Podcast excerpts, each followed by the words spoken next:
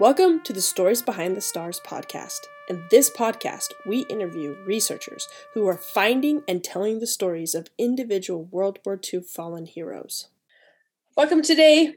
I have the opportunity to be with Jenna Rapsow. Jenna, will you take a second and introduce yourself? Sure. Yeah. Thanks for having me today. I homeschool my three kids, and um, last summer, a member of one of the homeschool groups that I'm in um, shared the Stories Behind the Star website with us. And went online and checked it out, and it looked like it would be a good fit for me as far as volunteering goes. Um, I love history and I love research. And my grandfather um, is a World War Two, or was a World War Two veteran. And my husband is a veteran of um, Afghanistan and Iraq. So um, I kind of felt like this was a good way to express my gratitude for their service, and writing the stories of the World War Two fallen seemed like a good way to do that. So how did you jump into then running the database? So for our listeners, Jenna ran our database uh, for, or co-ran our database for our, our D-Day project. So what, what made you think, oh, I want to jump in and run this? um, so I really enjoyed writing the stories, but I wanted to um, find a way that I can maybe get a little bit more involved. Um, I wanted to have that experience, and to, it's not something I've ever done before. I've never really worked with databases before, um, which is kind of why I'm glad that Don made me Emily's assistant and not the person in charge of the database. Um, But it's just something, it's just, it was a challenge that I wanted to take on, and something um, that I wanted to try. So it's encouraging, because I feel like sometimes people think, oh, I don't know if I could do this. I don't know if I should try, you know, and it's, so it's nice. Like, I had no experience doing anything like this, and no. just did it. Yeah. That's awesome. Yeah. I mean, yeah, I knew like the basics of how like spreadsheets works worked and stuff. But, you know, beyond that, like I never really, I've, I've worked with volunteers before and, and that kind of thing. But as far as the actual database goes, no, that was the first time that I'd ever worked with that before. That's amazing. A lot of, I, I sometimes am daunted by some com- computer aspects. And I think that's just uh, speaks to your character. Like, let's just jump in and do this. So um, thank you. So what, what would you say as you were managing the database that you really walked away with um, feeling or understanding about D-Day uh, specifically? Like, did, do you feel like as you were managing the database that your perspective or your feelings or anything like that changed through this process? Just through the, even from the very beginning when I started writing stories, I learned so much about World War Two um, that I didn't know before. Um, military terminology, like all that kind of stuff, you know. Um, but what I think I really took away from the D-Day project was just how um, just how how much courage these men had. And, um, you know, they were so young, and, you know, they were told before D-Day that there was a fifty percent chance that they were going to die. They, they took that risk, and they, and they did, you know, my husband says too, like when he was in the military, you do a lot of things, um, for the people around you, for the other men, for the other soldiers, for the other sailors, you know, to support them and to help them. And I, and you could see that they did that for each other too on D-Day, you know, so it was really, it was really special. And it was, um, changed my perspective on, you know, like I, I said this at our Zoom meeting, but you know, it's, it kind of humanizes th- this big historical event that, you know, you don't always think about, about all the stories, um, and all the individuals that they had moms, and they had, Um, some of them had wives, and some of them had kids, and you really, um, it gives you a, like a much deeper appreciation for what they did. I really like that insight of it, it humanizes history, which what is yeah. history, but human story, right? Exactly. And, yeah. And so it's, it's just a really provocative way to look at the past, instead of being like an event it's like, it's a human story. Right. Really love that perspective.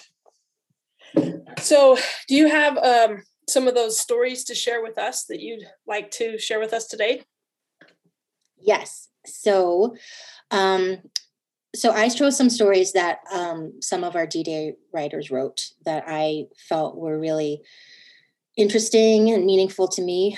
Um, so one of the stories was about um, a man, his name was Sergeant Roland Ellers. And um, I actually, my family and I went to the National um, World War Two Museum in New Orleans um, a few weeks ago. And when we were walking through the D-Day exhibit, they had his service cap on display. When we came home, I looked up his story, and it was a really interesting story. Um, him and his brother, Walter, his um, younger brother, Walter, enlisted at the same time. Um, and they were in the same unit, and they were deployed to North Africa. They fought through North Africa and Sicily, and then they were sent to England to train for D-Day together. Um, and once they were in England, they were separated. They were put into different units. Um, and in the story, it says that um, they promised each other that they would meet up on the beach, which of course was impossible. You know, it was, um, with all the chaos, they did not meet up on the beach. Um, Roland's platoon sergeant told Walter that his brother was missing in action. Um, and then Walter continued to fight through Normandy, and he actually received the Medal of Honor for his actions. And then about a month after D-Day, Walter found out that um, Roland had been killed um, at Omaha Beach. So, and one of the things I liked um, in the story too, like there's a quote from Walter where he says, "Roland and I were good buddies. He was always kind of looking out for me. He was my hero." And so I thought that that was really, you know, special that he was able to find that quote to include in his story. And do you know who wrote that story? So that's, so Troy Burnett wrote that story. And then um, there was actually more than one. And there was another writer, Lou Ann Greenwell, who wrote a story, who posted a story about him as well. Um, you know, sometimes there was a little overlap where, where more than one writer would write about the same person. But Don put it really well when he said it was kind of like, you know, you think of it like flowers on a grave. You know, it was okay to have one, more than one, you know, so more than one story per, per for a name. I really like that story. And I think it's also cool that like you saw something that was his. It's kind of surreal, but. Right. That, that made it really special too. Yeah. Because, you know, and it was interesting because there wasn't a whole lot of, um, artifacts in the D-Day section, like personal artifacts. That was one of the few that they had. Um, so I thought that was really cool that we got to see that.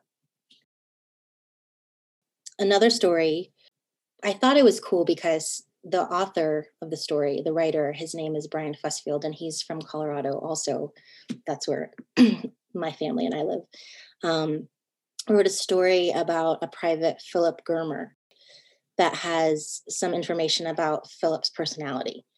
Um, he was able to find um, some, he was able to find a story that had been written on another site. Um, and that person had interviewed some of Philip's family members and also some of his buddies that he was with in his unit.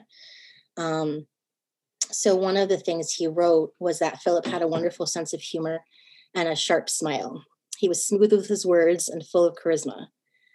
It also says that Philip became known for his dancing skills, particularly the jitterbug. So I thought that that was really cool that he he was able to find um, some information about him, like who he was and and what he was like. Um, and so he he was a paratrooper, and he was actually um, killed on D-Day. He was shot as he descended into France. Um, but I just um, thought that that was cool that they had that. that he was able to include that in the story. I think someday when we have the app out and someone can go by and be like, hey, he loved, he was really good at the jitterbug. I right. think that's just so, it's so interesting, and it adds a level of dynamics to just be, you know, going through a cemetery and all of a sudden, you know, it's just not a name. It's like a man who had a great smile and loved the jitterbug, you know, like that's really awesome. Exactly. Yes. Yeah. And it was cool too, because, um, so like I said, we're, we live in Colorado, and on Memorial Day, we visited the Colorado Freedom Memorial, which is um, down in a town near um, an Air Force base near where we live. Um, and we were able to find um, Philip's name on the wall. They have all of the names um, of all of the Colorado fallen from every war. Um, and then we were able to place a rose at the wall for him, which was really um, touching and kind of cool for my kids too, to be able to do that. I love that, um, sharing that with your children, because I find myself, like, when I do these podcasts and I'll, I'll share these stories with my kids and I'll, I'll say, yeah, this story's so cool. And, and here's why. And they start to put a picture together of really understanding the history and like understanding what happened for them more so than if I just like, oh yeah, they're, you know, told them about certain things that happened, right? They just really connect to that personal story. So love that you're, you know, taking your kids out to there and, and sharing these stories with them is, is so cool. Um, when we went to the Colorado Freedom Memorial that day too, there was, it was actually a Holocaust survivor that was speaking um, at the memorial. And so that I thought was amazing for them to be able to hear too. He was um, in Uh, from nineteen thirty-nine to nineteen forty-five, from when he was ten to sixteen, he was in either the ghetto or in a camp. Um, and it was just uh, really amazing, you know, because people who lived during that time are not going to be around for much longer and hear about what things were like for him. Um, so it was, it was pretty, pretty cool. Yeah, that's something they're not going to forget. Right. Do you have another story you want to share with us? Yes. So another story is Frank Elliott, and his story was written by Gary Smith. He was from Pennsylvania. He was twenty-three years old. He was with the seven, um, seven forty-first Tank Battalion. And they also had a daughter. Her name was Deronda. Um, and what was really um, impactful and meaningful for me with this story is that they included letters that they had that um, Frank and Polly had written to each other while he was away. Um, their daughter um, had a suitcase full of letters, the letters that they exchanged with each other. And she opened that suitcase um, three years after her mother died, um, when she died in nineteen ninety. Um, and I think it's, it's really interesting. The letters, Um, they talk about, talk, you know, bringing their daughter to see the mo- uh, movie for the first time. And he suggests taking her to um, one of the bigger theaters near their house so that she, it's more exciting for her. Um, a place, one of the movie theaters that has candy so she can experience that. Um, and then there's also a letter about um, that the that the wife, Polly, writes to him, to Frank, that says, um, you know, that it's Sunday night and that's when she feels um, the lonely, the loneliest and misses him the most. And that really resonated with me because um, that's kind of how I felt when my husband was deployed. You know, Sunday nights were always kind of hard. Wow, it makes you really kind of tear up just because it's like he's writing about his little girl, you know, and thinking about her and wanting her to have, you know, all the really awesome things in life, like candy and big theater right. experiences. And right. And in the letter, it actually says, don't postpone her enjoyment till I come home. Um, you know, like he, and it, and what's really hard too, is that these letters are all like right before D-Day. So the letter about the movies was May twenty-seventh. So that's kind of, you know, heartbreaking also to know how how soon it was before D-Day. Yeah, and and it's it's crazy because now that when I see pictures or videos from D-Day and I look at that, like I don't see a man going into battle, like I see a father, you know, or a, a son going in to preserve his family's livelihood, right. and and it's just, it changes things so much. Just like, yeah, was that him, or you know, did he make it home? Like, you know, really does it really does change things so much. Is there another story you want to tell us? Yes, there's one more story. Um, so this story is about William McGowan, um, and this was written by um, Susan Singleton. Um, and this story um, really struck me too, because there's one particular part of the story um, where, so this, his name was, um, he was twenty-three, and he piloted a one-man, it's called a P forty-seven Thunderbolt fighter bomber. Um, and what they did was they um, bombed tactical targets. So he was, um, his mission was to strafe the train station at Lisson, France, um, in support of the invasion. Um, and his plane was shot down. Um, the plane crashed and it um, burst into flames near a village.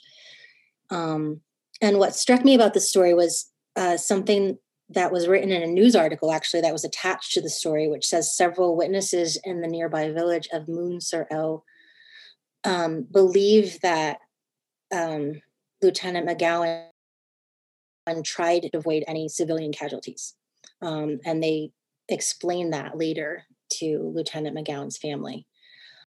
And another interesting thing about this, too, is in two thousand eighteen, um, archaeological uh, archaeology students from a field school in Nova Scotia um, excavated the field where the plane went down, and they found um, Lieutenant McGowan's remains. He was identified um, just last on May thirteenth, two thousand nineteen. And they were going to have um, an event last July um, to um, inter his remains at Normandy Cemetery, but because of COVID, they rescheduled it. So they're actually going to do it. It's um, it says that it's scheduled for this July, so for next month. Um, so his remains will be interred at the cemetery. And the plan also is to um, present the Purple Heart that he earned um, to the family that's planning on attending the ceremony. That's a beautiful story to see, that we're people are still doing things today to to hail and remember and honor, you know, eighty almost eighty years later. Right right yeah yeah and I just I just thought it speaks so much to the bravery, his bravery, you know? Yeah, I think it took a lot of bravery just to get in one of those planes. Right. Yeah yeah you're right, absolutely. So uh just I want to ask you, do you feel like doing this project has changed you personally at all? Yes, I definitely do. I feel a sense, I feel a connection, especially with um, the wives that were, um, you know, left behind as these men were, were, were, um, were fighting, and, and the mothers that were left behind too. Um, you know, I, I think I just have so much respect for for their bravery, and for and for the bravery of the people they left behind too, you know, that they had to keep going and they had to carry on. And you know, every time I write a story, and even, you know, all of the D-Day the D-Day film that I've been working with for the last six months, you know, I feel I feel a connection with them, you know, like I feel, because it's it's in a, now that, you know, we know more about them and we know their stories, you know, I feel like, you know, it, it's very, it just feels special, you know, that we are able to shine a light kind of on their lives and to let other people know um, who they were. That's beautiful. And thank you. Inspiring too, because I feel like, you know, uh, you know, sometimes we feel like America isn't as great as it once was, but I, I feel like we just don't see that it is awesome. It's it's just that it doesn't get that media attention, you know, you know what I mean? Like that we yeah. are yeah. working as citizens to honor and respect and live up to and carry out freedom. And we are doing these things. Um, not to like pat ourselves on the back, say we're awesome. But it's like, you know, it's, it's like, no, America is still a place of hope, a place that these men and died for, and it's worth it, and it still is. Right. You know? Yes. Yes. That, that, yes, it, it's worth it. Like what they did was worth it. Yeah, totally. Yeah. I often think to myself where I, I'm like doing these podcasts and doing these things, and like don't have time to do it all. Right. And I think to myself, like, oh, why do I do this? Right. And then it's like, you know what? I get to stay up late and rock my little boy to sleep because of them. You know, right. like yeah. I have the privilege of being a mother and raising my children, not worrying about whether we'll have food on the table or worrying about what their lives will be in the future because of them. You know, so if I take a few hours of my crazy hectic day and do something for them, it's worth it. It's really worth it. I so do, yeah, I agree. Yeah. It's inspiring to see, you know, young mothers doing things like you are, stepping up and, and serving the way you can. And uh, so thanks so much for taking this time and with me and sharing these stories. I really appreciate it. Yeah, thank you so much. Thank you for listening to the Stories Behind the Stars podcast. We're so grateful you're here with us today. If you like this content, please consider subscribing. Please consider donating on stories behind the stars dot org, or even better yet, volunteering to help write these stories. We're so grateful for all of our many volunteers who are making this project happen.